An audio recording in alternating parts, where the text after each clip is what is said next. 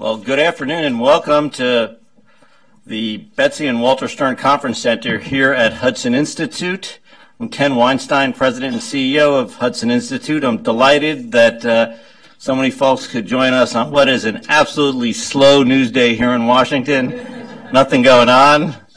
Uh, for our event uh, on what is a what is a very important topic for our country: strengthening America's infrastructure What's next?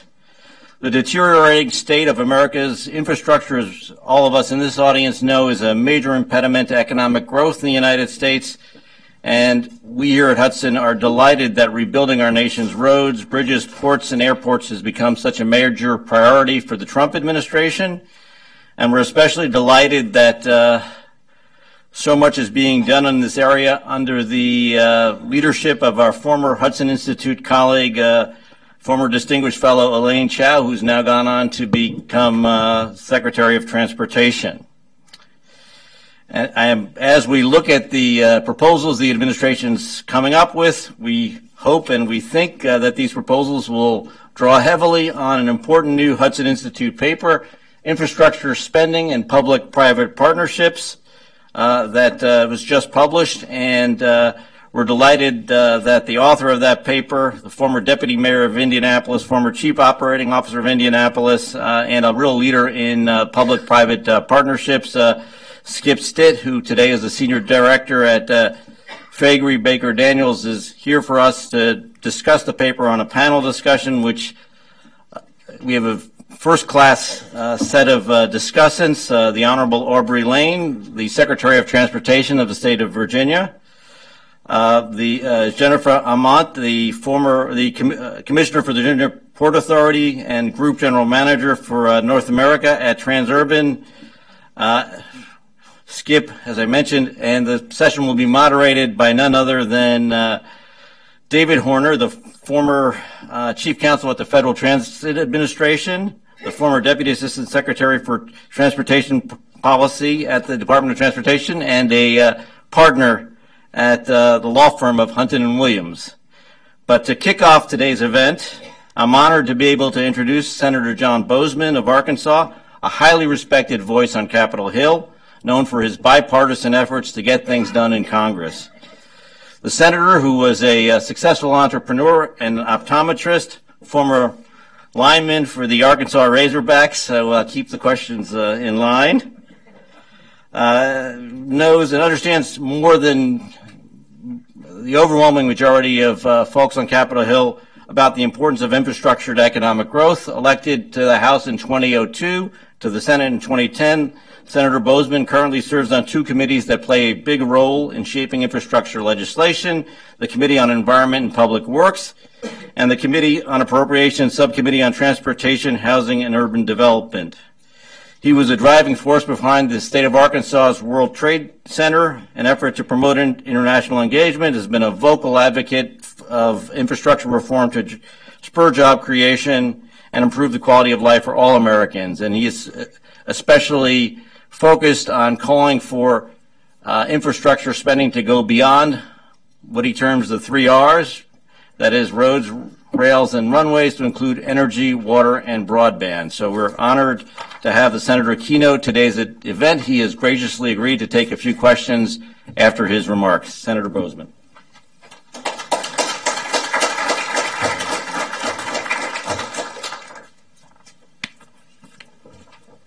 Really is good to be with you all. I'm also an optometrist, and eye doctor, so if you've got any problems with your contacts or glasses or want some advice about cataracts, I'll be glad to give you some free advice once this is over. I'd rather be introduced as an optometrist. That's a respectable profession. They're one of the, you know, have a very, very high rating. I think we're at about uh, 17 or 18 percent now, which is actually pretty good, but that's up uh, significantly. That's that's basically friends, family, and people that work for you. And at the last reunion, you know, which you have these times of the year. I think some of the families even getting a little nervous now with all that's going on. The uh, I did play football at Arkansas and had a great experience there. I was just kind of a journeyman guy. I had two claims to fame at Arkansas when I was there. The offensive line coach, the last two years that I was there, was Joe Gibbs, who eventually came up here and did such a tremendous job And uh, I was I can lay claim to the fact that uh, myself and two or three others were so uncoachable in college football. He decided to leave and go to the pros. He went from there to, to St. Louis. The sad thing is, if he were here, he would not disagree with that at all. He'd nod his head. And then my other claim to fame was I was the offensive left tackle when uh, a guy named Joe Ferguson was there that went on to play at Buffalo and played for 18 or 19 years in the NFL as a quarterback. And so, for those of you that watched the movie The Blind Side, I was just like uh, the guy there, the left tackle, only I never got any better. And so my guy would run over me, and Joe would run for his life. And I taught him, I tell him, I taught him how to scramble, and he should give me some of that 19 years worth of retirement. I was elected in a special election in 2001 and came in and served on the Transportation Committee, Veterans Affairs Committee, and uh, Foreign Affairs. And I can remember I, I won a special election. Asa Hutchinson was serving then. Asa was asked to become head of DEA, took over that post, uh, moved on, and so you had a special election. I just jumped in and did it. I was on the school board. I had a couple friends that uh, had showed interest. I was not political at all. I was on the fair board. Uh, my brother and I had started a, clinic that became a, a, great big clinic in Northwest Arkansas. And so I, I encouraged them to run, and they basically said, no, you know, we don't want to after a week or so. Why don't you did it? And I just did it. And I hadn't really been to Washington. In fact, I hadn't, I hadn't been to Washington until I got elected. So I was up here and uh, got put on the transportation committee. John Paul Hammerschmidt, some of you all remember him that have been around for a while, uh, was a great advocate for infrastructure and did a tremendous job uh, for the state of Arkansas. So I can remember going into the uh, into the transportation committee, sitting down. Back then, it had 75 members. Uh, Bud Shuster stacked it that way so that you know if you came out of there with 75 votes, uh, and everybody did vote for whatever he wanted because he was able to, with earmarks and things, everybody had a little something in the bills, and it made it a lot easier. But I can remember sitting there, and the guy next to me was uh, Bill Shuster, and his dad had, had just left, and uh, Bill had taken his place. And he punched me and he said, I'm so glad you're here. He said, uh, Now I'm not the least senior guy. But the committee was so big that, that literally we were sitting where you could lean over and shake hands with the people that were testifying. I think one of the, the things that's made it a little bit more difficult as we try and get things done is, is uh, you know, a lot of these bills now, it's difficult to round up the votes that we need to actually get them passed. And uh, that's not a that's not an endorsement of earmarks, an indictment, or whatever. It's just a fact. It does make it a little bit more more difficult. Uh, you know, there's lots of talk now about getting things done up here, and there's some truth to that. Most of that is related to budget items. Uh, you know, Democrats and Republicans have real differences as far as spending money and creating new programs, and things like that. But it's remarkable, you know, in the last few years, we, we did redo a five year uh, highway bill. The two people that were responsible for getting that done was Senator Inhofe and Senator Boxer. They've got absolutely nothing in common. The Environment and Public Works Committee is is as partisan as it can be, maybe one of the most partisan committees in Congress regarding the environment. But on the public works side, there's tremendous cooperation. So as a result of their efforts, we were able to get a five-year bill passed. It was very difficult, uh, but but again, those two worked hard and uh, working with uh, uh the House. Uh, uh, they got it done, but primarily they were the movers and drivers in the Senate. We were also able in the committee to pass the big rewrite of the chemical uh, Industries Act that hadn't been done since the 1960s in a very, very bipartisan way, as was the highway bill. No Child Left Behind, Lamar Alexander, you know, working hard to get that done. That was the biggest turn back of power to the states in the last 25 years, again, in a very bipartisan way. I say that because we truly can get some really important, some big things done. These aren't glamorous things, but they really are the underpinning of the country. And so, I, you know, I don't know exactly uh, what we're going to get done in the next couple years, but uh, I do think there's great potential when we talk about things like infrastructure and actually uh, getting a result. I'd like to see, you know, I would argue that, that the reason that we're the great country that we are is the fact that we do have tremendous infrastructure. Places like Brazil, you know, they've got great resources, they've got a cheap workforce, they've got energy, they've got everything you need, but they don't have any infrastructure. They can't transport their products. So when uh, President Eisenhower came forward in the 1950s, created the, the uh, interstate, that truly was a wonderful, uh, it was really a, um, one of the great wonders of the world you know, at that time, the fact that we were able to get that done. And again, I would argue that's one of the things that has made us the country that we are. Infrastructure has become more and more important in the sense that now we have on time delivery. When I was growing up, in fact, you look at our major cities now and you see a bunch of warehouses that, are, that are, don't have anything in them because in the old days you had a lot of, of uh, warehousing space and as stores and things ran out, they'd go to the warehouse and get it from there. Now we've got these distribution centers, and that's why you get in a situation, you go to Target or Walmart or wherever, and maybe they haven't planned just right, and uh, you know, in some cases there's lots of bare shelves just because the, the again uh, everything is so so very tight now not ordering more than you need uh, which is very very cost effective so the infrastructure now is more important than than uh, than ever he mentioned, you know, not just the three R's, roads, railroad, railroads, uh, runways, but the other thing that's such a, a big deal now is uh, broadband and then also water, energy. All of those things go together. If you don't have them now in this day and age, it simply doesn't work. And so we worked really hard on uh, particularly rural broadband, you know, trying to get it out to, to areas that need it. Our water infrastructure also is is uh, not in good shape, uh, and that's going to be something that, uh, as our economy grows, is going to become more and more important. Because in many of our highways, we get to full capacity. One thing I'd like to see done is, you know, when this when the Highway Trust Fund started, uh, it essentially was a federal building program. And so the money was used to build an interstate system, federal projects. Now we have a formula system. It goes out, and uh, essentially there's not much federal projects. It, by formula, it goes to our states, and so that's that's not necessarily a bad thing, but certainly some of our uh, federal projects that are important, north-south uh, interstate connections. Most of our interstates are built east and west. Uh, again, looking at some federal projects that really are important, putting significant dollars in there and getting them finished, I think really is important uh, for the good of the country.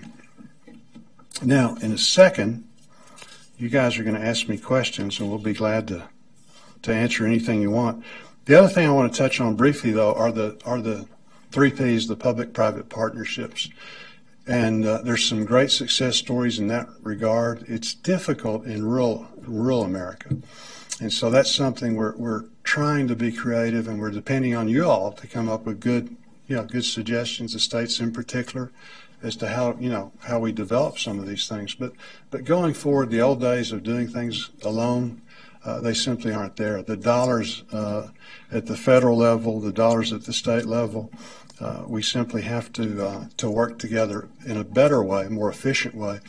But the public-private partnerships really are a real tool in the toolbox uh, that that work in some some things. As to why we need to get it done, you know, the, a lot of our infrastructure now is getting to the point where we can uh, we can repair it and uh, in a cost-effective manner. Some of it, though, it gets to the point where uh, the damage is so great that you can't repair it, or it's very expensive to repair, or you simply have to rip it out. But uh, when you look at our infrastructure report cards, it's it is pretty dismal, and so as a result, uh, we really do need to get on the stick now, get it done now, and do it in a cost-effective manner. The longer we wait, the, the harder it's going to get. The other thing I think that is so so important and we've tried to do this with the past uh, highway bills, is there's simply no excuse for the delays that it takes, the length of time that it takes to for a major project to, to, to get done. And I don't know, you all could probably help me with an exact time, but but you know, if you've got a major project, you're looking at least 10 years. And uh, I'm not advocating cutting corners in the sense of doing things we don't need to do, Uh, we need to do the, the test. We need to do the environmental test, all of those things. But the agencies need to be talking to each other. And a great example of that uh, was when the bridge collapsed in uh, Minneapolis. And that was rebuilt in a year. Uh, any other time, you know, to start that project and get it done, it would have taken uh, probably decades, you know, to get done. But what you had there was people on site the agencies were talking to each other. You didn't have the gotcha attitude. You had the attitude of how can we be helpful, you know, proactive, you know, the, the regulators saying, look, you need to do this or that. And as a result, we had a very, very efficient uh, uh, way of getting that done, and it saved a tremendous amount of money, uh, not only in the construction of the bridge, but also in the uh, the economic output uh, you know, the, the economic devastation that it created by being down in the first place. So all of these projects, if they're done right, uh, you know, you're not only creating jobs uh, that that uh, as you build the project, that's a secondary issue. Uh, this really is about all about jobs, jobs, jobs in the sense of doing these things, uh, whether it's a road or a water project. then you're talking about the economic positive consequences that come about once you get that completed. And that's that is a very, very good deal. And so one of the you know, one of the neat things about being a, a, congressman or a senator or whatever, in fact, the neatest thing is using the power of the office for good. And I get to do a lot of special things. Uh, but, but, you know, having a situation, Veterans Affairs, uh, you name it, immigration problems, the list goes on and on. But one of the favorite things is working hard, getting a group together that's having troubles completing a, a water project where literally, uh, you know, in this day and age, you've got people hauling water, uh, you know, using uh, bad water to flush their toilets and all of that, hauling their drinking water in. Uh, that goes on all over the country right now in, in fairly uh, some areas, you know, where you've got uh, significant population but working hard, bringing the stakeholders together, talking to the different agencies, seeing who can do what, and just kind of putting all this together. You get that done, you know, people have water, changes their lives, but it also changes their property values. The area starts to grow, and, and it's a big deal. So that is so so important. Like I say, that we got some new things going on now with broadband and things that are, that are also very very important as we as we go forward. Now, I will be glad to answer any easy questions that you've got, or if you've got some comments, if you've got some good ideas for me as to what we need to be doing or uh, whatever. I, will tell you, you know, the the question. I'll give you the first question. You know, what do you forecast as to you know getting these things done, which is so important. As I mentioned, you know, uh, we do have uh, prior history in, in the not too distant past at all uh, of, of getting some major things done. Uh, infrastructure is very, very bipartisan. I think we've got a good chance of getting something done. As to what that's going to look like, I have no idea. I know the president is invested. He wants to do something. Uh, Congress wants to do something. The, you know, the, the, the real key is how do you pay for it? And we are at the point now where we really need to look hard at that. We're $20 trillion in debt.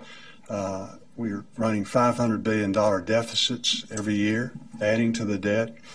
And we're getting ourselves in a situation, you know, the, the, the importance of that, and you all are business people and you're, you're people, you know, that, that uh, have the ability to, to, to really understand these things in the sense that uh, right now we're, we're paying a very, very low interest rate, lowest interest rate ever. It's about 2% to service the debt. Uh, I think it cost about $225 billion. Don't hold me exactly to those numbers, but it's in that range someplace. For every 1% increase, again, not, not exactly, but you're talking about $1.7 trillion or so over 10 years. Historically, what do you think it's taken to service the debt? What, what do you think? Instead of 2%, what, what is it normally? It's 5 to 6%. So interest rates are going to creep up. There's no ifs, ands, or buts.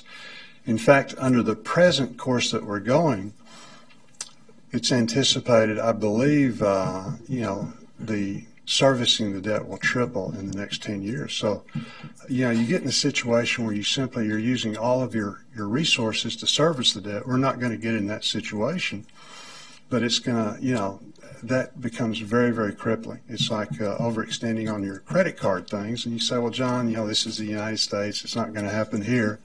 Every place it's happened, that was the attitude.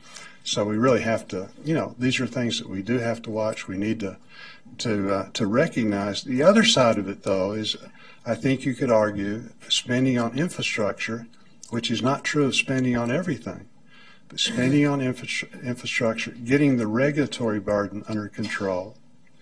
And I don't know what's going to happen, you know, the next three and a half years, but I can promise you, the regulatory burden is going to be better. Okay, not not where we're not protecting things and doing what we need, but just the regulatory burden that we face right now really is tremendous. And uh, you don't that doesn't cost you any money. That saves you a bunch of money. Okay. Has anybody got a question? Yes, sir. Thank you for being here today. My name is Rex Owen with Northern Resource. Senator, thank you for being here today. My name is Rex Wempen with Northern Resource. And my question to you today is, given uh, the plethora of new technologies proliferating today, specifically, one example would be Hyperloop, how would a private developer, perhaps not interested in going through some kind of uh, government directed process, but who has their own idea and their own funding for a project, come to uh, uh, maybe accelerate the development project beyond the, the 10 years for example? Would they go straight to the federal government, or how would you suggest this work? Thank you. Well, it depends on uh, you know. One thing that we, we really do have to remember is is that roads are not the federal government's responsibility. Roads are the state government's responsibility. It's always been that way. Uh, sadly, what's happened is my frustration is is that we've as we formalized the uh, highway trust fund, you know, giving it back to the states. In fact, when I was first elected, uh, I went around with Tom Petri, who was the, the head of the roads subcommittee on transportation, we went all over the place. And we were on the West Coast, the East Coast, uh, New Orleans, looking at projects and stuff. And back then, the argument as we go to the editorial boards was, why should we do this? You know, we're sending a dollar to Washington and we're getting 90 cents back or whatever it was. Now you send a dollar to Washington and you get a dollar thirty back. Okay, that doesn't work. So we've got to get that under control because we simply don't have those dollars. So we're we've federalized, you know, more and more of the state function. And again, the dollars simply aren't up here. A frustration is is the more money you give to the states, and I'll get to your question, but the more money you get to the states, there's a tendency for them not to push ahead what they do is they're all broke, uh, and, and, that's not a, a, cut. It's just the reality. They're facing the same situations that we have here, only they got balanced budget amendments. You know, they've got to live within their means. And so you give them more money, and what they'll wind up doing is is pulling back, you know, the money that they were going to spend on on transportation because they got a little bit more money, and then they're pushing it into Medicaid, you know, the healthcare aspect, prisons, and K through 12, you know, things like that. So to be honest, the, the, the, the primary thing you've got to look at is, is your state, you know, your highway commission. In Arkansas, we have a highway commission that is independent of the, you know, the legislature, working through them, working through your highway commissioner, you know, as to what you can do. It depends on, you know, how you're tying in. If you're tying into the interstate system or a, you know, a national highway, then all of that would factor into it. But I do think that, that right now there is a willingness to work with you. Okay. And, and I would encourage you, any of you all, as you go forward, you know, looking at those kind of projects, uh, you know, let us know. Uh, we'll be glad to intervene and see if we can help make it work. See what I'm saying? And that might be a legislative fix, or it might be that that we do, you know, in the next highway bill, or, or sooner through the appropriations bill, or just seeing if the agencies themselves uh, you know, we'll we'll look and uh, kind of think outside the box as we, you know, as we try and solve whatever problem you're trying to do. Very much, but that's what it's going to take is, you know, people like you, you know, Yes, sir. In future, how will the federal highway? Is this an easy one? Uh, I'm sorry. Uh, David Horner, Hunton and Williams. Sure. In future, how will the federal highway program be funded? Tolls versus gas tax? At the moment, what is your what is your thinking? It's a real challenge. I, I'm not a guy that, that really believes in, in tolling existing roads. I don't have any problems with tolling new roads. Uh, the problem with tolling is, and there's lots of areas that work, like in this part of the country, you know, tolling works because you've got uh, so much traffic. In the rural areas, it doesn't work. You know, you simply don't have the volume. And uh, so as a result, uh, tolling um, existing roads, I, I, again, I'm really not in favor of doing that. New roads, yes. That's that's the real challenge. You know, the Highway Trust Fund in, at the state level and the federal level is flat. The reason for that is a good thing is that, that cars get a lot better mileage than they used to get, and and uh, the fleet is is young enough now with that good gas mileage. It's not like when I was growing up and you got eight or nine miles a, a gallon. You were grateful to get that. But now cars really are efficient and they're going to get more efficient. And so that's the challenge is how do you, you know, how do you, uh, to get that revenue in there? And then the economy, uh, it's been a little bit uh, flat uh, for the last, you know, several years, uh, still flat, maybe picking up a little bit, but still flat. Uh, and as a result, uh, people people's habits have changed. You know, they're they're simply not driving as much. Uh, public transportation, uh, somewhat. It's interesting about public transportation. You know, everybody wants their neighbor to take the bus, but they don't want to take it. And the thing that dictates uh, ridership is parking. Uh, and if you live in a place, you know, if Washington had great parking and you could park any place you wanted to, there wouldn't be any public transportation. You know, uh, that's that's the thing that dictates it worldwide is is your ability to park. So, and as you all know better than anybody, being here, uh, parking is a tough a tough problem here, and so. Uh, we do have good good public transportation, which which again is important, and, and uh, we need to do our part to to help with that for lots of different reasons. But that's the challenge, and you know, gas taxes, things like that. Uh, uh, what we should have done in the early 2000s during that highway bill is at least uh, uh, made it such that with inflation, you know, it increased, and that would have been a big help. But we're looking at, you know, it's been a long, long time since, you know, the, I guess the the 1990s, you know, since we had an increase, and, and so with the uh, increase in inflation, building roads, the increase in commodity prices and stuff, we've lost a lot of buying power again with the fact that the uh, the trust fund is flat anyway because of mileage. Yes, sir. Uh, Tom Duesterberg, Hudson Institute. Um, Senator, did you what role, if any, do you see for the federal government play in broadband deployment? I think it's I think it's big. In fact, I was I had a uh, on the appropriations the the Commerce Justice uh, subcommittee. I, I, just left this morning. Wilbur Ross was testifying over there, and that's the question that I asked him. You know, what what are we doing? Because as I mentioned, uh, you know, you can have pretty good infrastructure, but if you don't have broadband, uh, the the the type of jobs that a community would like to attack, attract, uh, they simply aren't going to come. And it is amazing. Uh, you know, you travel throughout the country and stuff, and uh, it's it's a it's a huge problem.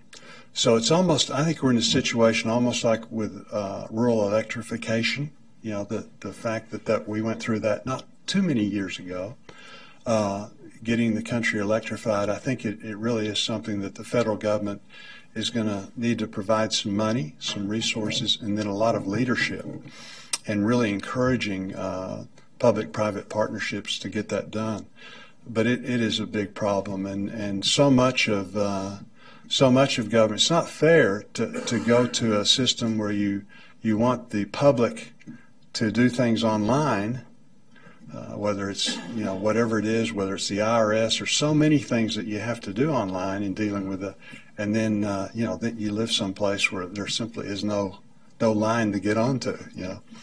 Uh, so uh, I'm myself, Shelley Moore Capito, some others uh, form the Rural Broad, Broadband Caucus, uh, and we're trying to educate members on that importance, and then also trying to come up with some solutions uh, that are cost effective to, so that we can move forward. It's a big deal. Yes, sir. You've got a great voice anyway. I need about your voice. the international competition and opportunities. Specifically, China launched the new Silk Road, $40 billion already available. They are building railways and, uh, from uh, Hungary to Greece and so on. And Japan decided this week to join China's big scheme. Uh, how would you integrate this in your national strategy? My suggestion is to have various states as testbed for uh, best practices and to become both partners and competition because competitors because America still has innovation which is needed. So beyond becoming just clients for Japanese and Chinese, how would you operate at local level and what would the federal government should do about this? So, are you advocating or asking about us getting involved in other countries to to how to get involved in international competition and partnership Yeah. like Chinese and Japanese. I understand most of them offered project to United States, to various states. So how to be proactive when things are moving and at the global level, sustainable development goal is an agenda until 2030. So there's a lot of mobilization, knowledge accumulated. In my modest opinion, United States has everything in terms of innovation, entrepreneurship, the cases you gave here that others can learn and to build up as quickly as possible partnership including local state level.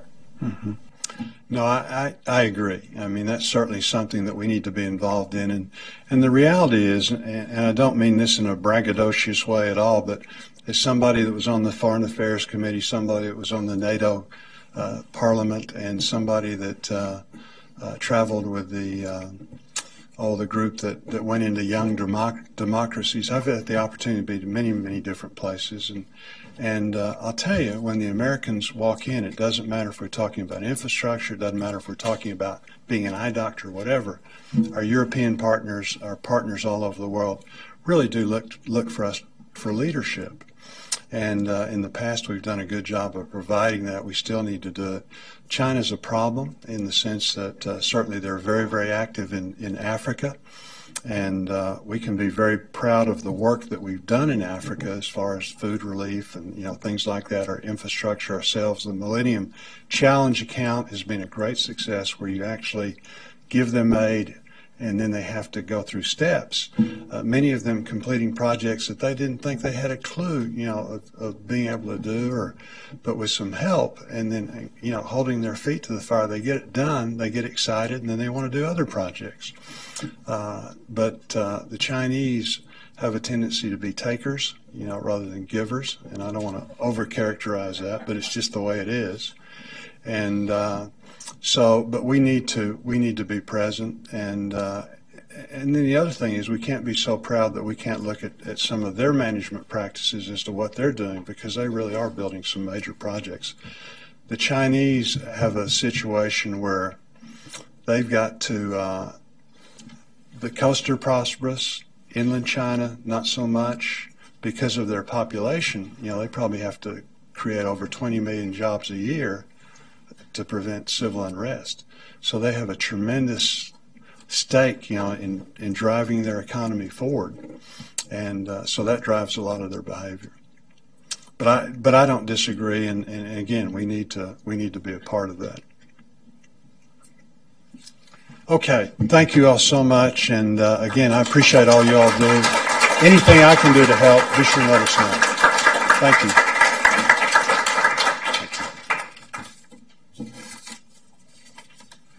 Appreciate it.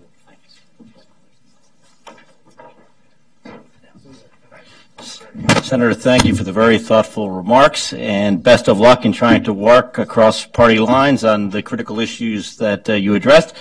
I'd like to welcome our panel of uh, transportation all-stars to come up here and I will turn the microphone over to David Horner, I should also note, just as a matter of uh, public record, that David is the son of a longtime Hudson Senior Fellow, Charles Horner, himself a specialist on China and Japan, among other things. And so it's uh, with real pride that uh, uh, turn the microphone over to David. Ken, that's very kind. Thank you.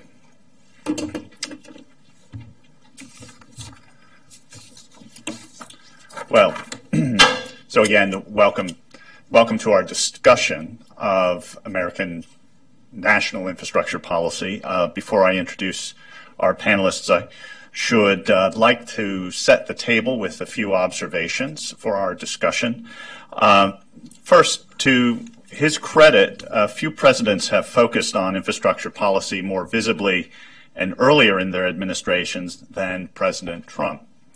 In his inaugural address, President Trump twice promised renewal of the nation's infrastructure, and in the five months since taking office, he has gradually unfolded his vision for national infrastructure policy.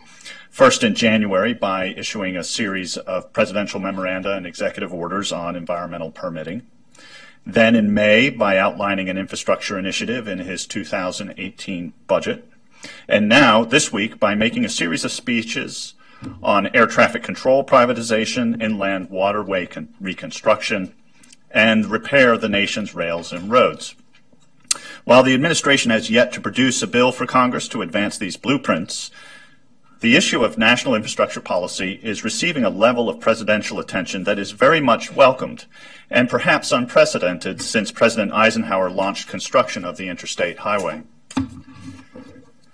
At the center of President uh, at the center of the president's infrastructure program are four policy levers, so to speak, uh, that should be noted as background for our discussion. Uh, specifically, the administration proposes first to reform federal regulations for permitting large scale projects in order to shorten planning lead times and accelerating uh, construction. Uh, second, to create incentives for public private partnerships that harness private capital uh, private sector innovation and operational expertise. Third, to increase federal credit support for projects of national and regional significance in lieu of increasing grant funding for infrastructure. And fourth, to relax federal restrictions on charging user fees such as roadway tolls or water usage chargers, charges in order to create new revenue streams for infrastructure. When combined with the administration's proposed infrastructure funding commitment of $200 billion, these reforms are intended to deliver the president's headline figure of 1 trillion in infrastructure investment over 10 years. But will these reforms work as envisioned? Will the president's program even be enacted? Are alternatives to his program realistic in an era of constrained resources? And does federal policy really matter when so many states have stopped waiting for direction and support from Washington and have already gone it alone in terms of transportation policy, including funding decisions. To help us through these issues, we are fortunate to have three panelists from the front lines of U.S. infrastructure development, representing multiple perspectives. First, uh, in the middle, is Skip Stitt, author of Hudson's recent report, Infrastructure Spending and Public Private Partnerships, and former senior deputy mayor and COO of the city of Indianapolis under Mayor Steve Goldsmith, a great policy innovator. And Skip is now a senior director at Faegre Baker Daniels Consulting, where he focuses on infrastructure public private partnerships. We have to my immediate right the Honorable Aubrey Layne, Virginia's Secretary of Transportation and Chairman of Virginia's Commonwealth Transportation Board. Prior to becoming Virginia Transportation Secretary, Secretary Layne served as a member of Virginia's Commonwealth Transportation Board for five years during the administrations of former Virginia Governors Tim Kaine and Bob McDonnell. And lastly, uh, far right, my far right, your far left, is Jennifer Aument, Group General Manager, North America for Transurban the Australian road developer that constructed, financed, and now operates in partnership with the Virginia Department of Transportation, the 495 express lanes and the I 95 express lanes in Northern Virginia. And she also serves as a commissioner of the Virginia Port Authority. And I'm pleased to mention that they are collaborators in the field of infrastructure development, both Secretary Layne and Jen, uh, who uh, in addition to having a number of projects on the board, have just signed this morning um, a further agreement uh, to advance a public-private partnership in Northern Virginia, about which they can tell us a few things during the course of our discussion. So having set the table that way, I'd like to ask questions of our panelists and begin the conversation to be followed by uh, questions uh, from the audience. So, Jen, may I begin with you? Sure. Uh, there's a lot to get our arms around when it comes to national infrastructure policy.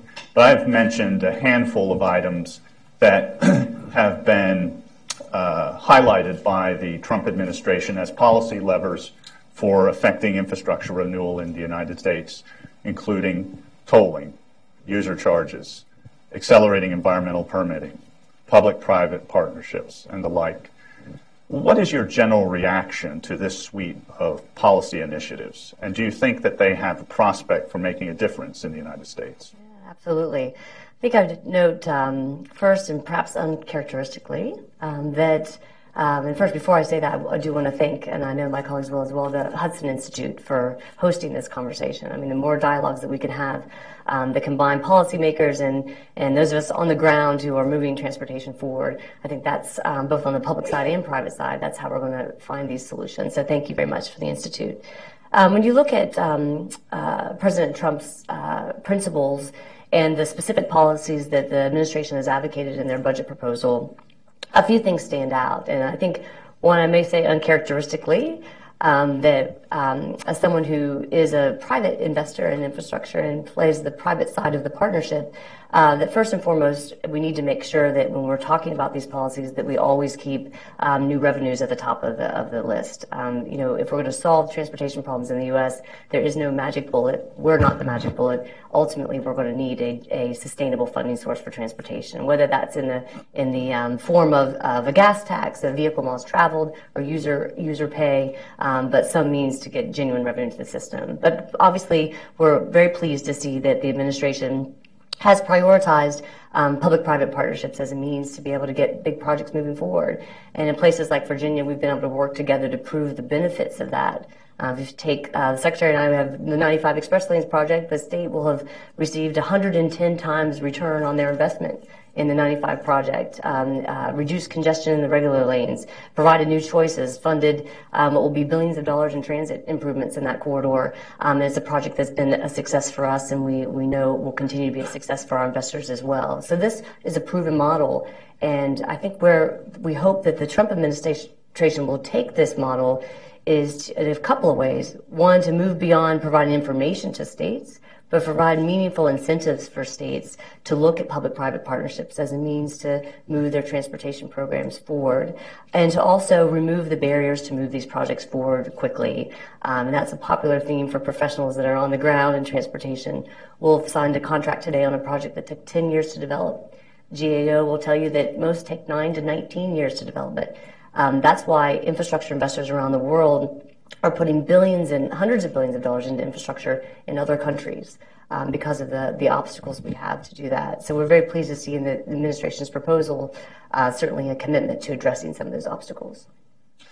Secretary Layne, thank you very much for joining us. What is broadly your reaction to these concepts, and which do you think has more promise than the other? What are the weak points, strengths, if any? How do you see it? Uh, again, thank you. Uh, as Jen mentioned, I'm glad your hopes in this today. I think it's very important we continue the conversation. And I uh, tend to agree a lot with what President Trump uh, has uh, has uh, laid out. Um, we have been a big believer in public-private partnerships in Virginia, and we've had a great partner with Transurban. But everything has not been all smooth sailing. Um, and um, I think when we talk to Skip, one of the things he'll bring out in this paper, there's a big learning curve to this. I certainly, uh, I think we need to keep in mind it is a great procurement tool. Uh, it is uh, not a substitute for funds. Uh, we do need sustainable funds.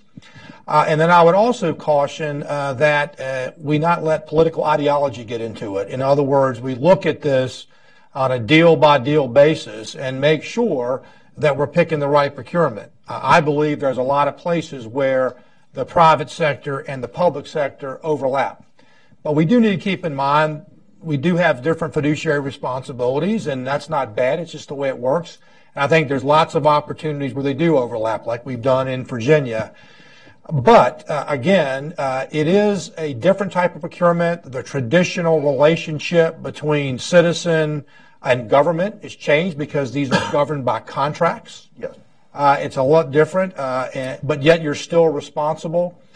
Um, so encouraged, uh, but do not believe it's the only answer. Although certainly reducing the amount of time necessary for uh, permits makes mm-hmm. a great deal of sense.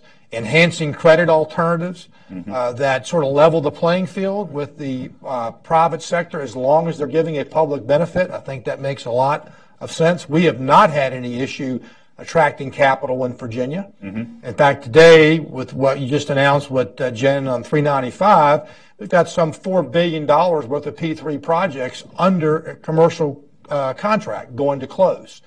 So uh, I believe there's a lot of opportunity as the senator did say, they don't fit every op, uh, um, you know uh, project. There's got to be other monies uh, that are available, but generally agree that with you and the president that his focus on it, it is key to moving us forward, and I believe it's a good start.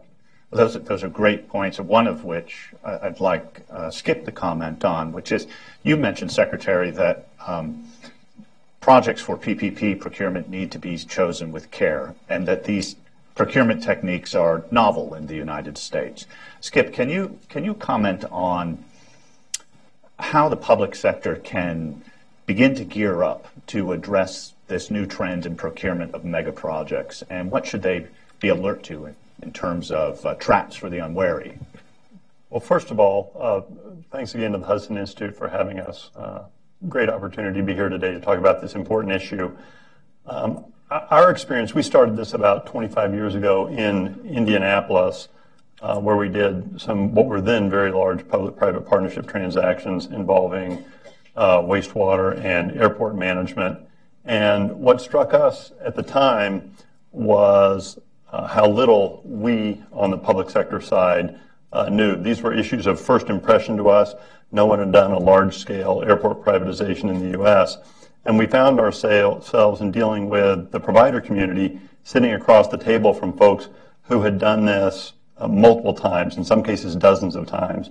And in the water wastewater arena, uh, I distinctly remember uh, the first transaction we did. The collective experience on our side of the table on the municipality was that transaction. That was the first one we'd ever done. And the provider community on the other side of the table had done over 100 transactions. And so uh, we encourage people don't start with the largest asset you have.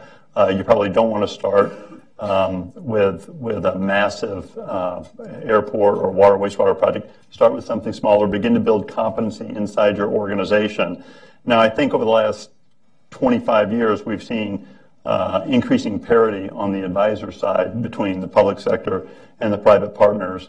Um, but this, this won't work for every project. It's not a panacea. Uh, so begin to build competency internally. Really pay attention to what you're doing um, and, and build those skills over time. And whenever possible, uh, steal it from your neighbors, right? Uh, if you're, if you're going to work in the toll road arena, you got to be talking to Virginia and other states that have done it. Well, of course, one of the internal competencies that a government needs in order to advance a public private partnership successfully is an awareness of the commercial imperatives on the private side. Uh, Jen, Transurban runs roads around the world. Um, you've been exposed to multiple jurisdictions in the United States and abroad. When you face a new project, proposition from the public, what are some of the questions you ask yourself to determine whether the project is viable? The, to take it, probably first step we do is look up above the project level to the environment in which we would be making the investment. Um, political stability is very important. Um, certainty of process is very important, um, and that's why um, Virginia has certainly been um, was uh, where we wanted to do business uh, because they had both and bipartisan support for public-private partnerships, an environment that we could depend on um, uh, for transparency and process and fairness and process. Um, another thing that we look at ultimately um, when we look at projects, and I hope that this is something that we would have in common with our government counterparts, is alignment of interests. Um, I think that our advice on um, to both the private side and public side is the the best way to um, make a public-private partnership successful is to make sure that the parties in, involved have an alignment of interests. Um, and you'll hate that I'm saying this, but but we spend far too much time uh, looking at the intricacies and detailed uh, negotiating single lines of contracts. Although we have great lawyers to do it, right? But um, it's really it's more important to make sure that at the fundamental level your incentives are aligned. Um, Secretary Layne doesn't have to call me or bang his fist on the table to tell me to treat customers fairly, my customers and his constituents. I'm incentivized to do that fundamentally because I've taken revenue risk for a period of decades on a $3 billion investment that we've made in equity and debt uh, on his network. And so I'm incentivized every day to get up and make sure we're taking care of his constituents, that they have a value, a good trip, that they're being treated fairly, that they're getting value for money, um, that the product is safe and quality. Uh, it's not the contract that drives us to do that. It's our incentives to do that he's incentivized to make sure that I can be successful in business. Because if I am successful, then we're going to be generating what is billions of dollars for money for public transit uh, and and billions more in in uh, revenue sharing back to the Commonwealth. So aligning those incentives at the and those objectives at the fundamental level is the most important thing to make sure that the project is a success long term. Well, I would like to introduce a kind of variation on the topic that we've discussed so far, which is PPPs for the procurement of new construction. And here are the panel's views on an alternative kind of PPP or public-private partnership known as an asset monetization, which is essentially is a disposition of a government enterprise by means of a long-term lease, long-term contract for a large upfront payment for the account of the public very different from the so-called greenfield PPPs that are delivering new assets of the sort mm-hmm. that Secretary Layne and Jen have delivered and signed this morning.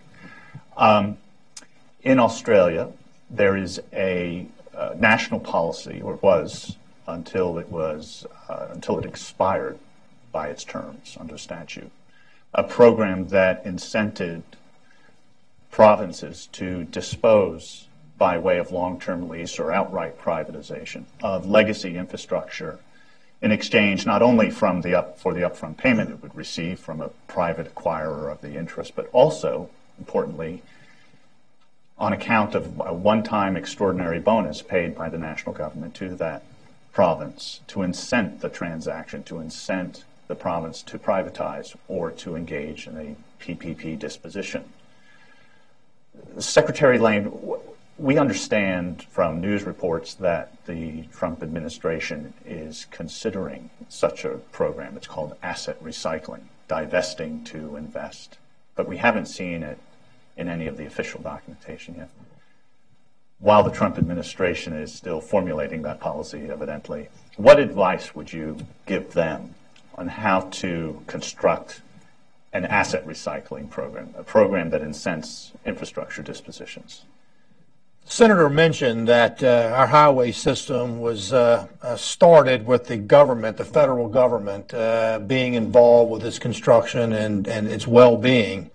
A little different than in Australia, sort of mostly things over, had a chance to visit over there uh, and uh, talk with a lot of their investors, and that was privatization pretty much from the very beginning. Uh, in that. So they have a different understanding uh, than what I would say most of the public here does about infrastructure and its benefits and, and its associated costs. Mm-hmm. We've gone for many years in this country, didn't think we have to invest in it, it was going to still be there. None of these provisions on their sur- surface uh, uh, are bad. It's how they're employed, or good, it's how they're employed. Uh, asset recycling in the proper context could make a lot of sense. Mm-hmm. I do worry that sometimes we're incentivizing somebody to because they want the bonus to maybe do something they wouldn't. Mm-hmm. But assuming that you get uh, that discipline, uh, that may make some sense. We had an unfortunate example that it didn't work. Uh, we uh, tried to force it at the Port of Virginia, right. where we had an operating asset that was key, and, and, and it's been mentioned before. It's just not the operations of the asset, it's how it affects the economy and how it affects the public. Uh, very key. One in eight jobs, depending on what statistic you look at at the port of, uh, in Virginia, are supported indirectly or directly by that port. it was a time of, of uh, a diminished uh, frequency of containers, and so the price being offered for the port mm-hmm. was at a low. Mm-hmm. Uh, yet, ideology sort of drove the fact that hey, this may, this is what we should do. We don't have any money, we should do this. And as it turned out, and Jen was a commissioner at the time, as secretary, it's one of the agents report to me. They made the right decision and say this doesn't make sense. Mm-hmm. Uh, and the port's flourishing now. In fact, we're investing and, and, and moving forward under a, under the state maintaining it. So my caution would be that let's make sure that the tools we're given are being used for the outcomes that are desired, mm-hmm. not given tools just because because you heard the senator again say everybody's struggling, that money looks awful good you know, mm-hmm. let's take the two billion dollars, not notwithstanding that may be worth five billion, mm-hmm. but with two billion in hand, and so it tends to incentivize uh, unless you have uh, maybe the behavior you don't want, unless you have a disciplined approach, and that gets back to what Skip talked about, a team and uh, of how you evaluate these projects, uh, and in the political arena. Uh, that gets a lot of pressure because you've got you know people up there saying I campaigned on this, I want this, and you know I'm going to make this happen before I leave office, and that puts the public sometimes at a little disadvantage in, in their negotiating positions. Well, let me ask then a question um, Skip first. Is it, and this may strike you as naive, is it just about the money? What what other rationales drive the decision of a locality to grant a long-term concession of, say, its water system? Well, I, I think the financial impact is obviously uh, important. We discourage clients from doing uh, purely financial transactions. Um, simply extracting the value out of an asset, if all you're doing is financing the transaction, can be an inefficient way to generate revenue. So we, we talk with clients about how do you improve the operations, improve the service to customers, improve the environmental outcomes. When that's part of the transaction and you can simultaneously extract value, that begins to make uh, a lot more sense, uh, we think. And in terms of the, the asset recycling, which is a, a concept I like, um, I come from a, a city government background, and that's what mayors and cities do frequently when they do public-private partnership transactions, right? They have an operational challenge or they have a financial need, and the way they address that is through a public-private partnership, whether it's on a, a parking garage or on-street parking or a golf course or a water wastewater utility or their solid waste collections, and they extract value out of, out of that operation to meet another need. Uh, and very often it's completely unrelated to that area. There's enormous pressure on uh, pensions around the country, and we're seeing communities and states turn to public-private partnerships to address pension issues. But a number of them, including projects where we've had the privilege of being involved, are to pull those resources out and reinvest them in other civil infrastructure. Uh, and it may be in the water wastewater arena, it may be on uh, removing lead pipes or improving your combined sewer overflow performance. So I think, particularly at the municipal level, we are seeing people do this without the incentive. I think the incentive is is a concept worth considering because the the limiting factor in this arena right now, and we were talking about it earlier, is transactional volume. There is no shortage of financial resources. There's hundreds of billions of dollars waiting in the wings to invest. Uh, there are highly skilled, very mature uh, providers uh, who've done this many, many times. The the missing element in the ecosystem are public partners who are interested in moving forward. So to the extent you can create more opportunities, I'm supportive of strategies that would do that. We've certainly, um, you know, Transurban is based in Australia, so we've been um, able to see the um, asset recycling program uh, put to work, put to action, particularly in states like New South Wales, um, where they've done a, a, very good job of, of taking advantage of that program to move their infrastructure forward.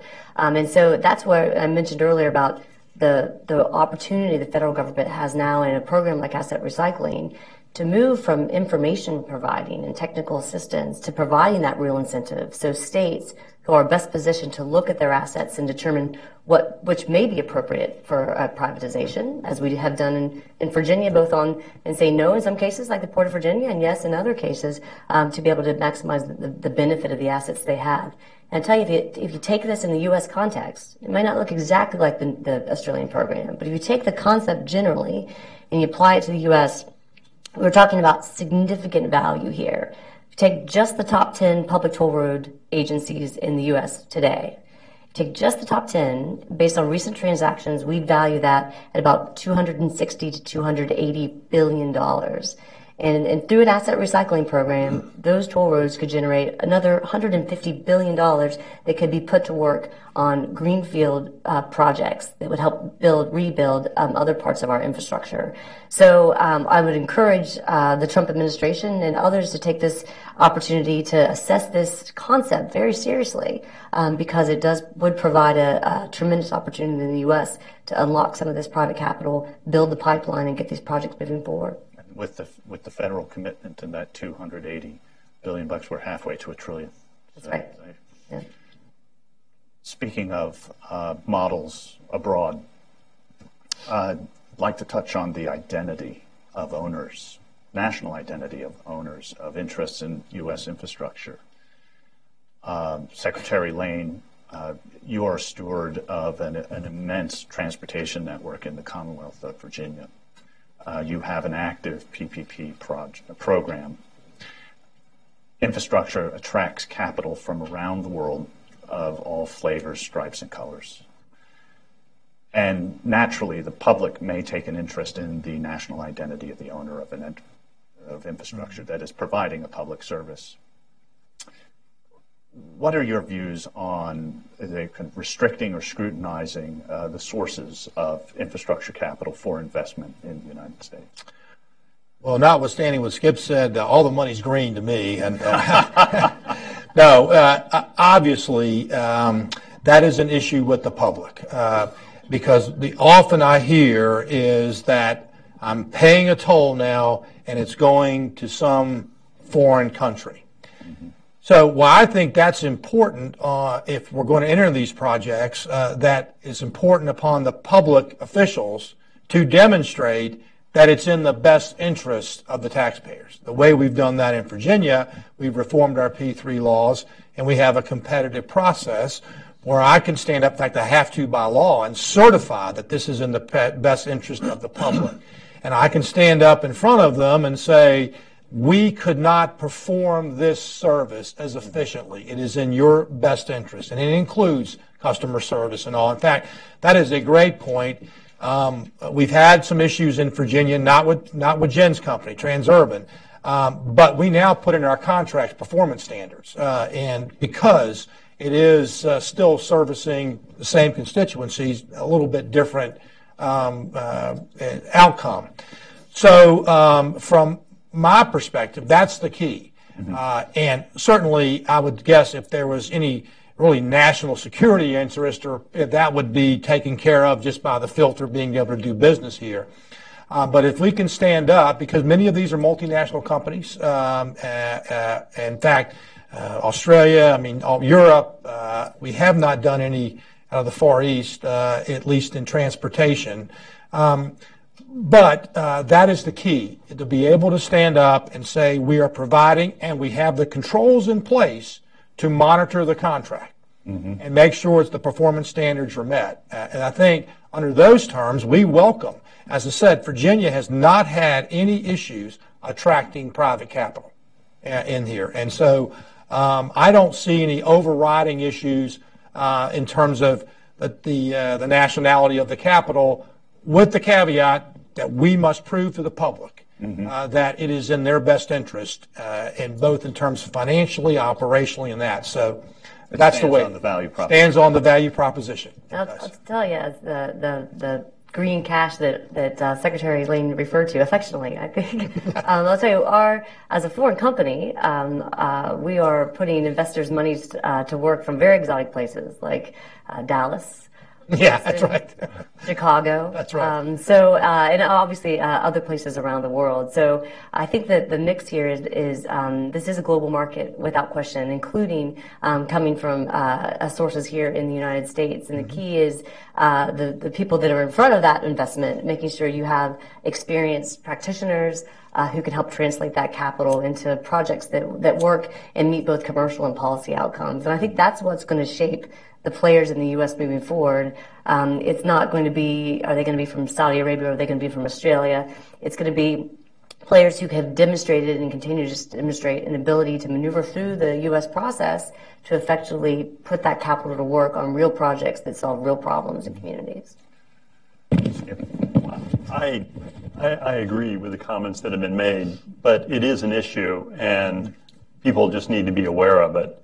Um, 25 years ago, when we did our first big wastewater transaction, it was with United Water, which is the U.S. subsidiary of a Paris-based firm, uh, and people just freaked out. I mean, it was it was incredible. I mean, newspaper articles and letters to the editor and TV ads. Uh, and then after that, we, we did a large airport privatization with the British Airports Authority, which is based in London. And again, everybody just just got incredibly upset about it. And part of it was, you know, local intramural politics, but there were people that are real concern. So it's not a concern for me, but as you do projects, I think uh, participants need to be cognizant of those of those issues, get out in front of them, uh, address them, uh, and be prepared to demonstrate that that's the best value uh, and best customer service you can get for your money.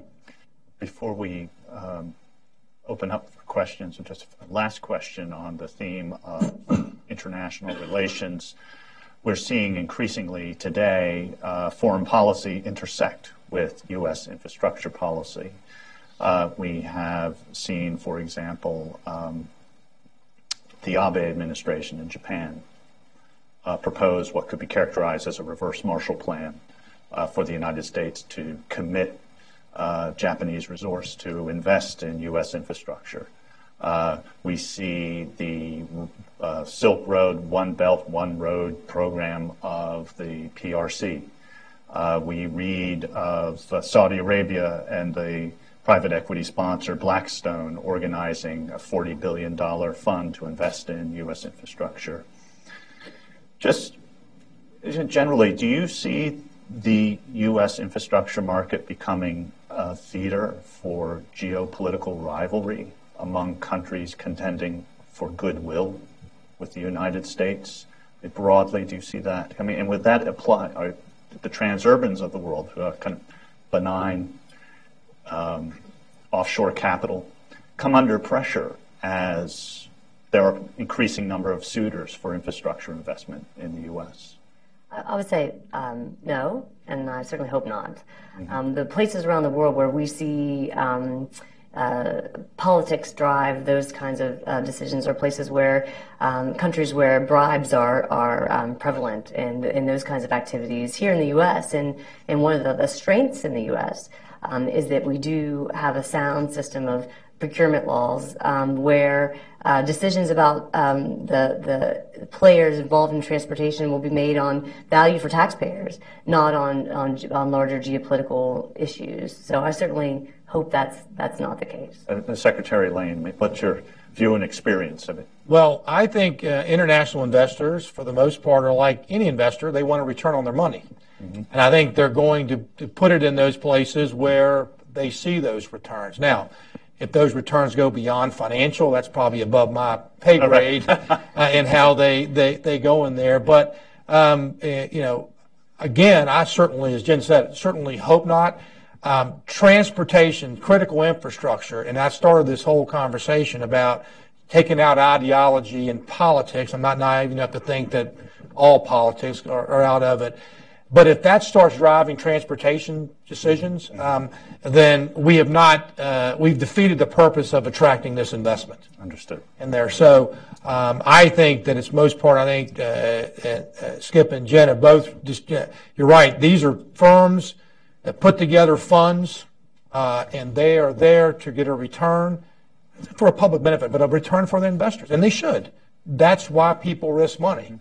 In that. And that's what public-private partnerships are really about, a sharing of risks where they intersect. And I think there's a big opportunity where they can be done. It's a point, a point well taken. It, uh, when there's a political uh, return in the offering, that's something to watch carefully, isn't it? Well, we'd be very pleased to answer questions from anyone, and uh, I hope you've found this exchange stimulating. Are there any questions? Um, just behind you, sir. Uh,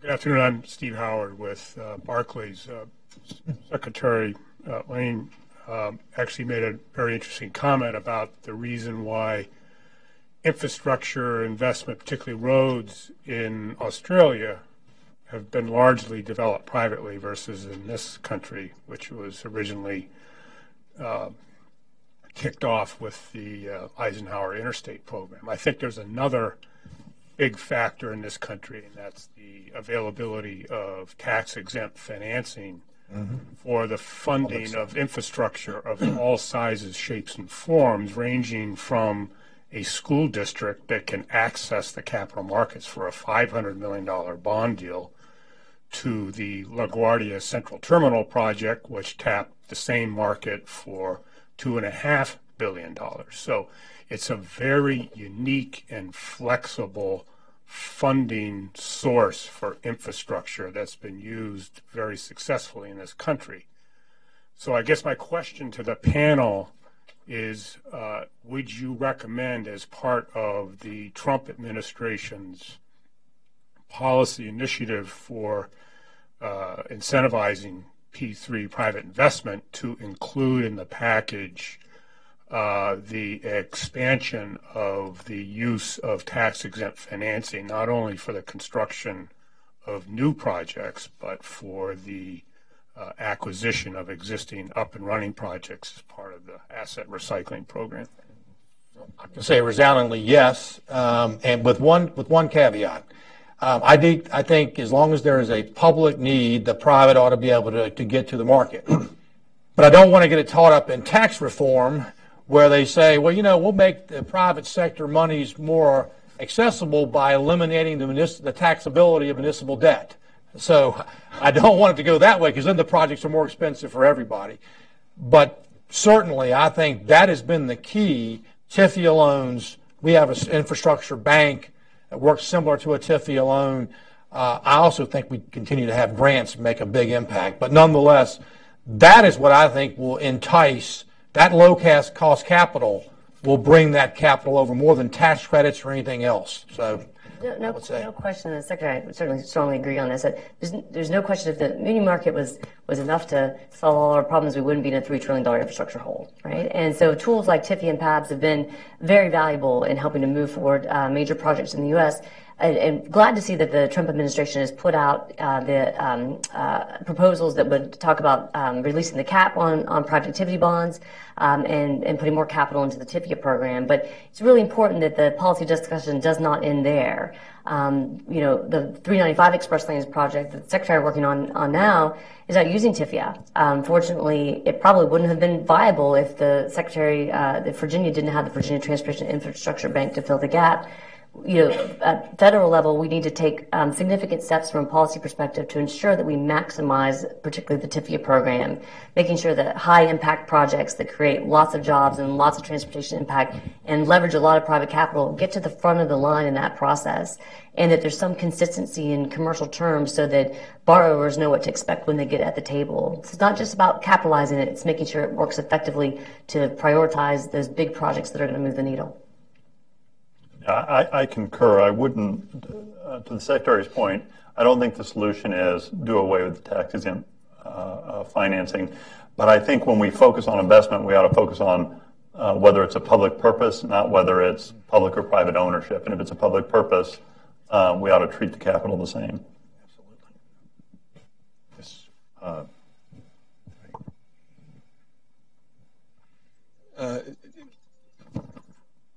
Art Guzzetti. I'm with the American Public Transportation Association. David, at the very beginning of the program, you, you identified four uh, key policy principles, uh, uh, abbreviating them accelerated permitting, incenting private sector participation, uh, credit support for projects, and removing impediments for P3s. All three of those are good. I can tell you my association endorses them all, not, and beyond that, embraces them all, looking for ways. But my point would be, I don't think that's a comprehensive policy. I think that's part of a policy. And uh, uh, so I just in, in, invite the panel's views. I think if, if you do that approach, you'll get a lot of good projects, mm-hmm. but you won't get a balanced, comprehensive transportation program that provides the economic benefits, which really is the goal uh, to begin with. So I, I just pose that uh, out there. Yeah, I mean, like to, to restate the question, what's the role for continued, continued grant funding and at what levels in the federal program? And should it be directed at assets that are historically subsidized, even if they require user fees, such as transit and the like? And, you know, and where should that be directed? I mean, in, in your travels through Northern Virginia, which on slow travel issues, through and, well, transit in Northern Virginia, for example. Virginia gets 1.2 billion dollars a year for the federal government. It represents about a third of our transportation funds and half our construction budget. So back to your point about having a balanced plan, we have to have a federal participation or we're not going to be able to deliver the program that we do. We have a prioritization process in the Commonwealth. Um, uh, it's called Smart Scale, where we prioritize, which I think that should be part, and I think it is part of the President Trump's plan, is to how we identify these high value uh, uh, uh, transportation projects. And we, we look at it relatively. Well, this year we had 9.5 billion in requests, and we had a billion dollars to allocate. So you can see the, the hole is pretty pretty big. Even if you assume half those need to be done, I, I'm not saying that it's still a big hole. Um, so, and I think it was started here. I think Jen, your first comment was is that this is not going to be a substitute for sustainable funding, and it's going to take. I don't think there's any silver bullets. It's going to take these programs. It's going to take, I think, states, federal user fees. I don't care if you call it a tax, a fee, uh, you know, or a license. Um, it's just how many people you spread the pain over. And I typically believe uh, in Virginia, it's a core function of government and all branches of government are going to have to participate to fill the hole. So um, we're encouraged, but I, I would tend to agree it's not you know a balance. If we get rid of grants, if we get cut back federal funding, I think we're not we're going to see a few shiny projects get done, um, but not going to really solve. I mean, most of ours is maintenance of existing infrastructure. We take half our construction monies each year and put it into not new uh, capacity, current system and it's going to take us 10 years to start that uh, curve from declining to start going up. So it's a big hole. I'd just make a comment, not on transportation, but on water and wastewater, where we have enormous needs as well. Mm-hmm. Um, my personal instinct is there's there's not going to be enough money forthcoming from the federal government to solve this problem. That that's simply not going to happen. The needs are, are too great and it's going to require a rethinking of how we're delivering those services locally. There are 14,000 publicly owned treatment works in the U.S. There are 50,000 water utilities, smaller than 10,000 people in the U.S. Think about that 50,000 water utilities, smaller than 10,000 people. And that, that is just not a model that is sustainable. Right? There's going to have to be significant consolidation and regionalization in order to to save money. And the in the water wastewater arena, the numbers are pretty pretty striking. We we worked on a we talk about it in the article. Worked on a, a really a pretty small project in central Indiana, about 25,000 uh, citizens, and when they monetized their utility system, they got a $91 million payment, which they turned around and reinvested in civil infrastructure. And so I think there's a lot of self-help that can be done in the water wastewater arena, particularly because there's such an opportunity for economies of scale and to drive efficiencies with global best practices. It really is pretty extraordinary about what you can do there. And interestingly, uh, there's an opportunity to do that simultaneously while providing uh, citizens with rate mitigation. That's becoming an increasingly common feature of water wastewater transactions around the country are uh, taking proposed rate schedules and driving them down while simultaneously provide meaningful upfront payments. And each time you double the size of a utility, you take out about uh, 20% of the cost for the utility you bring in. And just think about that 50,000 utilities serving small communities, the ability to consolidate and regionalize. There's billions and billions and billions of dollars uh, that can be tapped in those systems to do additional infrastructure work, get the lead pipes out of the system, eliminate combined sewer overflows, and do the other things that need to be done. Time for one more or two more, and then we'll adjourn. Go ahead, sir. How would you integrate broadband uh, technology, system, services in the diversity of local areas, from rural area to large urban? How do you integrate them in a national policy infrastructure, if ever?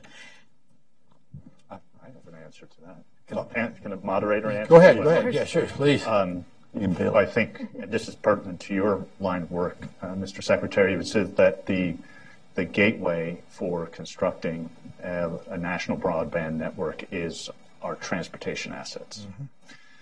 Um, I'm working now on a broadband public-private partnership for the Pennsylvania Turnpike Commission that wishes to lay across, along the entire length of the 330-mile turnpike a conduit fiber and the like to serve rural areas as well as you know commercially viable areas. And it's, um, I, I, think that is the, the vehicle for instituting um, or advancing access to broadband. Uh, so state DOTs should be incented to do that. We just passed a law in Virginia this year uh, that allowed the distribution system a more accessible fee. In fact, my Deputy Secretary Nick Donohue worked a lot on that uh, putting this broadband access, particularly in the rural areas. It's the distribution system that's the issue, not the source. It's the, and then you have to worry about how many competitors you give that to because you don't want a monopolistic arena out there. But no doubt the transportation network in Virginia, we have almost 60,000 miles that we control, can be a big, big help in getting that distribution. So we're focused on that.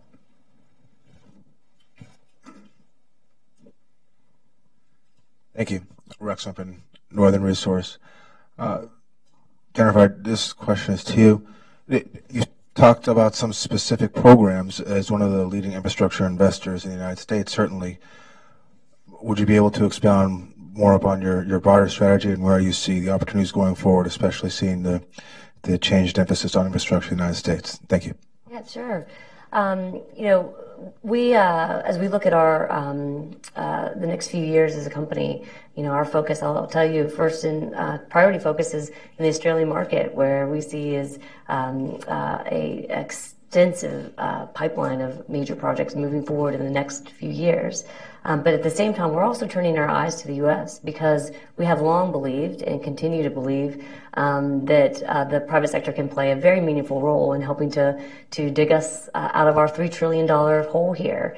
Um, and I'm optimistic, and I'll disclaim that by saying that most people in the transportation industry are are extremely patient, and we are relentless uh, by nature. We have to be to be able to get these projects done. But I, I continue to be optimistic that the U.S. market will open to meaningful investment opportunities. And Transurban is certainly optimistic that's the case because in the U.S., the, the market is so big here that it would only take um, a couple of policy shifts um, to be able to open up that market to meaningful opportunities. The example I talked about late, earlier in the toll road space, top 10 toll road assets, 260 to 280 billion dollars of value. You take that nationally, that's going to be 500 billion dollars of value. You have a small shift in policy that opens up opportunities in the U.S. Um, uh, for private capital, and we'll have some real meaningful opportunities. So I certainly hope uh, that with some of these policy changes, um, our future is bright here in the U.S. I'll make one comment on that because it's two things that what Skip and Jennifer mentioned.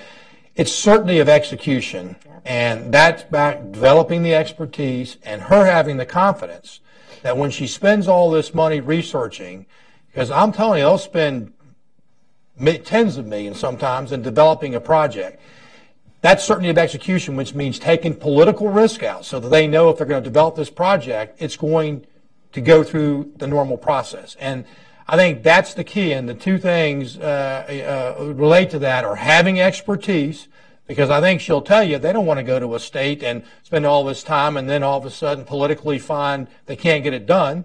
So that goes to what Skip was talking about. And then it needs to be a process that they understand. And when they get through the end, they know we're not going to have something come up after they've done all this and not happen. So I tell you, we, we've also been looking at um, uh, really hard because we're an Australian-based company. We have uh, we've put 30,000 people to work here in the U.S. We have a lot of Americans, a lot of Australians looking on how to how to solve infrastructure problems. I get frustrated because I think, what is the secret in Australia? Why are they able to move these projects forward in two years when it takes us 10 years?